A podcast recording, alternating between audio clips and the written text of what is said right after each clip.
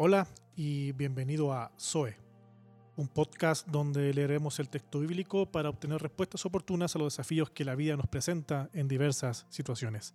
Soy Omar Carmona y acompáñame en este capítulo. Para nadie es un misterio que a la hora de ayudar, siempre buscaríamos en nuestra lista de los top 10 a quién ayudar a los más arrimados a nosotros, a los más cercanos. Es algo normal, ¿no? Es algo natural, creo yo. Pero, ¿qué pasaría si te pidiera ayuda a alguien que ni siquiera se acerca a esta lista? ¿Qué pasaría si tu vida está diseñada para ayudar a quien te ha hecho mal? ¿Qué me dirías si alguien te dice, oye, tal persona, aquel, sí, sí, aquel que te difamó, aquel que te debe dinero, aquel que te enjuició, aquel que te ha insultado por mucho tiempo, necesita de tu ayuda. ¿Qué le dirías? Lo más probable es que, como pasa también por mi cabeza, ni siquiera nos acercaríamos a preguntarle cómo está. Claro, somos humanos. Estamos hechos de carne, de emociones, todo un fluir de mm, sentimientos que a veces nos envuelven y que sobrepasan nuestra razón. Es ahí, en esa parte ética de nuestra vida quizás, donde Jesús es distinto a nosotros. Claro, por supuesto, pues. Él es Jesús. Él tiene una ética diferente. Él tiene una forma distinta de ver la vida. Quisiera que me acompañaras en la reflexión de hoy, que he titulado Haz esto y vivirás. Título muy sugerente y que de inmediato nos debe transportar a un episodio que conocemos muy bien. Una de las tantas parábolas que Jesús enunció, una de las tantas parábolas que Jesús predicó para dejar una enseñanza puntual. Algo desafiante al pueblo de aquel entonces, pero que por supuesto también es desafiante para hoy. El texto se encuentra ahí en Lucas, capítulo 10, desde el 25 en adelante. Ahí tú lo puedes leer en tu casa o lo puedes buscar en tu teléfono más adelante y poder leer la historia por completo. Este, este pasaje eh, nace por una pregunta. A Jesús le preguntan, ¿haciendo qué cosa heredaré la vida eterna? La respuesta de Jesús no se deja esperar y de hecho Jesús responde con otra pregunta. ¿Y qué está escrito? ¿Cómo lees?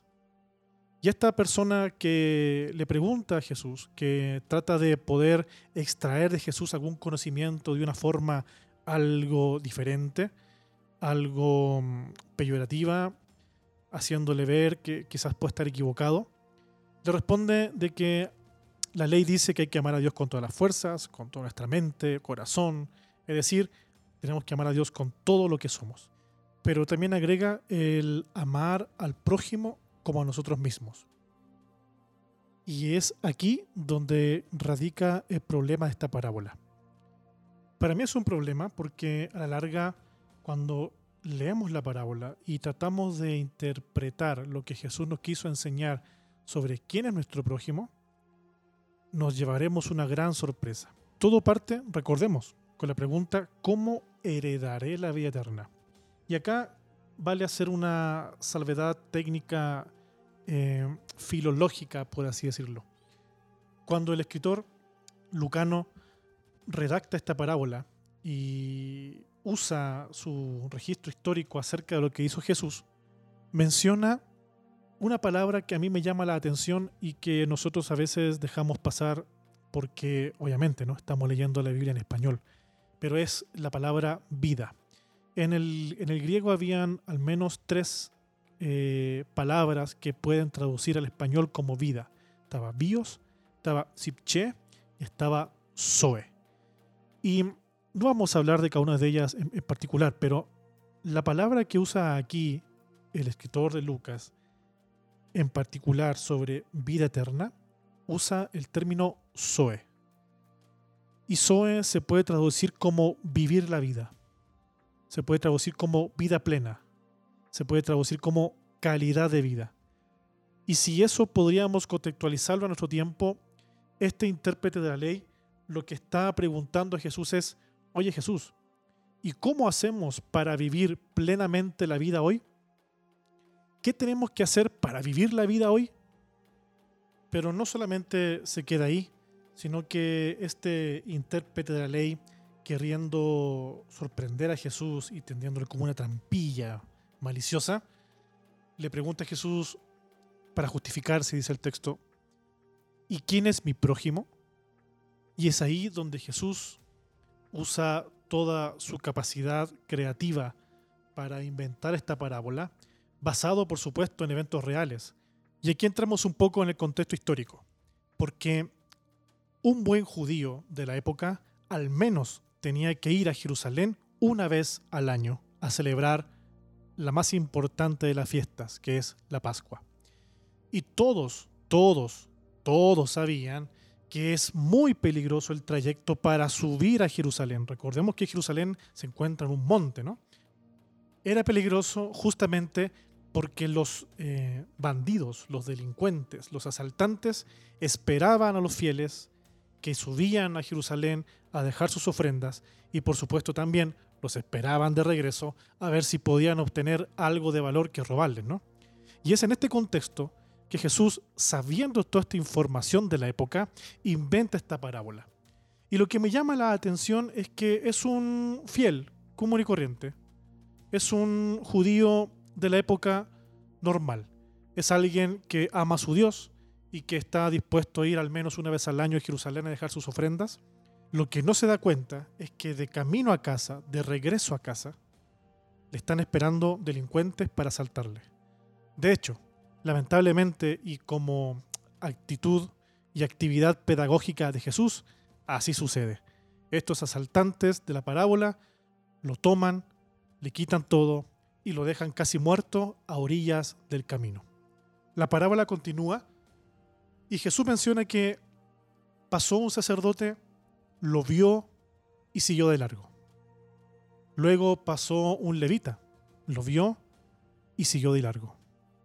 Y aquí quiero detenerme, porque Jesús con toda la intención del mundo elige a estos dos personajes más representativos de la institucionalidad del templo, el sacerdote y el levita, que son los dos personajes que supuestamente debieran ser los más cercanos a Dios, pero sin embargo, en labios de Jesús son los que menos actitud de Dios tienen. No les interesa que una persona esté muerta en el camino. A ellos les importa más lo que diga la religión. Lamentablemente, ellos prefieren no contaminarse, porque como dice la ley, ellos no pueden tocar un muerto porque si no se contaminan, ni menos acercarse. En el caso que lo hicieran, tendrían que volver al templo y hacer todo un ritual de purificación que involucraba nada más ni nada menos que una semana de ritual. Claro, ellos no iban a perder tiempo en purificarse otra vez, ¿no? Mejor, si ya está muerto, ¿qué se va a hacer? ¿Qué se queda ahí muerto? Sin embargo, estos dos personajes que representan la religiosidad judía, que representan la institucionalidad del templo, en vez de ser los más cercanos a Dios, al parecer son los que más lejanos están. Y para sorpresa de todos los que estaban oyendo esta parábola por primera vez, no se le ocurre mejor idea a Jesús que ocupar al más humillado, que ocupar al más despreciado, que ocupar al que más indiferente debe ser en la sociedad judía, un samaritano. De hecho, los judíos le tenían un sobrenombre a los samaritanos, le decían perro samaritano. Se odiaban a muerte hay toda una historia gigantesca, quizás que tú puedes investigar, del por qué se odiaban tanto los judíos y los samaritanos. Pero en sí, y para resumir un poco, los judíos odiaban a los samaritanos porque consideraban que habían traicionado a Dios mezclándose con otras culturas.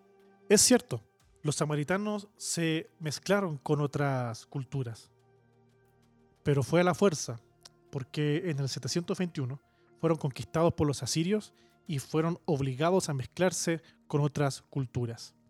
Pero no solamente eso, sino que también los samaritanos habían eh, levantado otro lugar de adoración distinto al de Jerusalén, allá en el monte Jerezim.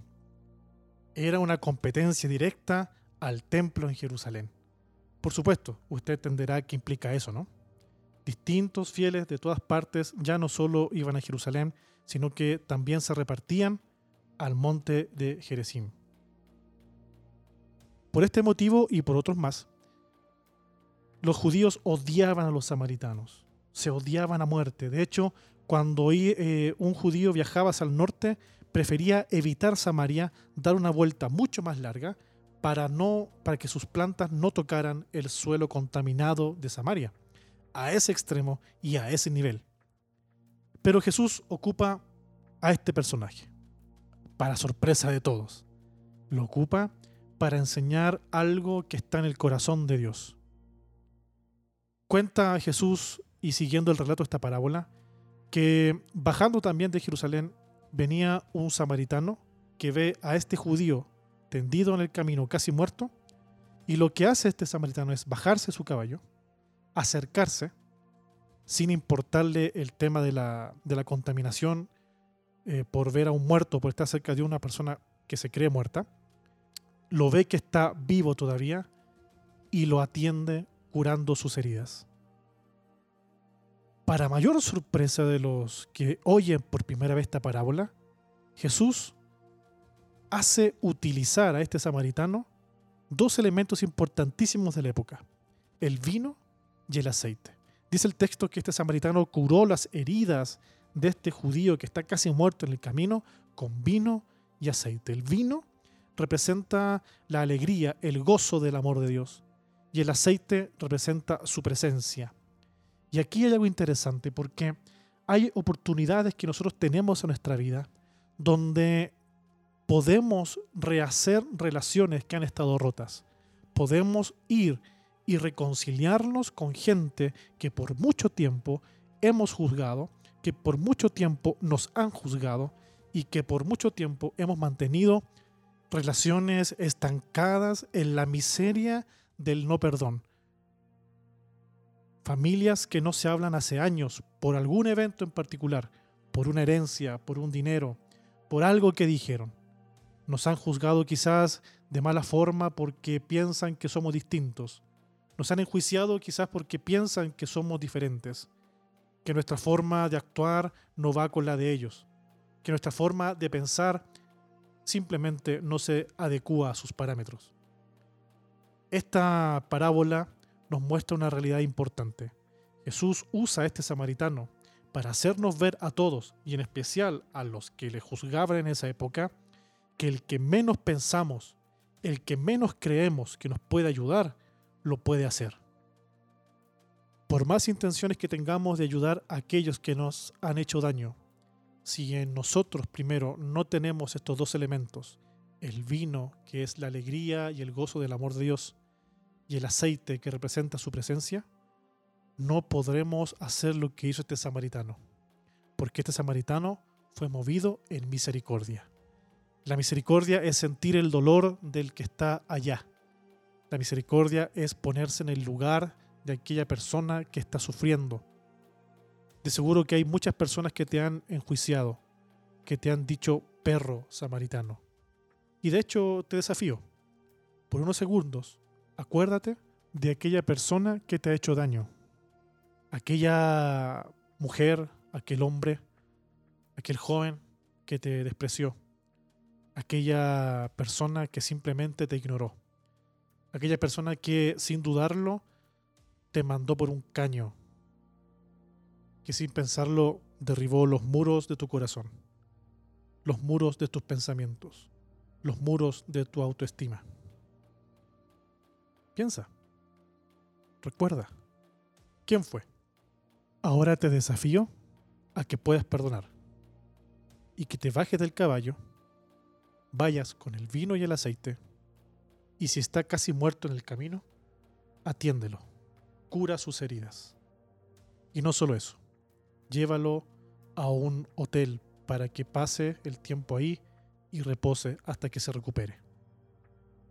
Cuando Jesús termina esta parábola, le pregunta a este intérprete de la ley, Tú que eres tan sabio y que eres tan intérprete de la ley, ¿quién crees tú que es el prójimo de quién en esta parábola? Y el intérprete de la ley ni siquiera se atrevió a pronunciar el nombre del samaritano, porque sus labios, repletos de pureza, eran incapaces de ensuciarse con esa palabra, samaritano. Este respondió, el que tuvo misericordia. Y la respuesta de Jesús es interesante porque dice, bien has dicho, muy bien, haz esto y vivirás. Yo me pregunto, ¿por qué es necesario amar a esa clase de prójimo para vivir bien?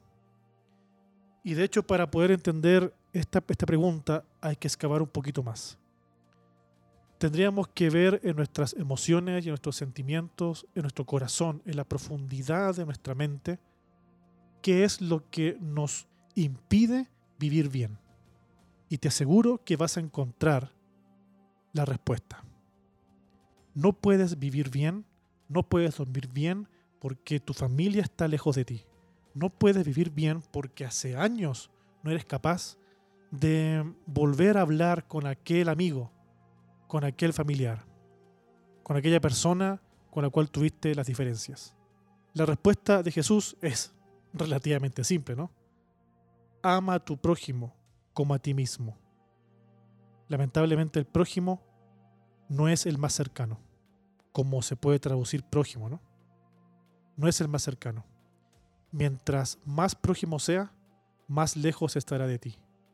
Esto nos da a entender de que aquellas personas que más lejos se encuentran de ti, más distanciados estén de ti por alguna circunstancia de la vida, son aquellas que más tienes que amar.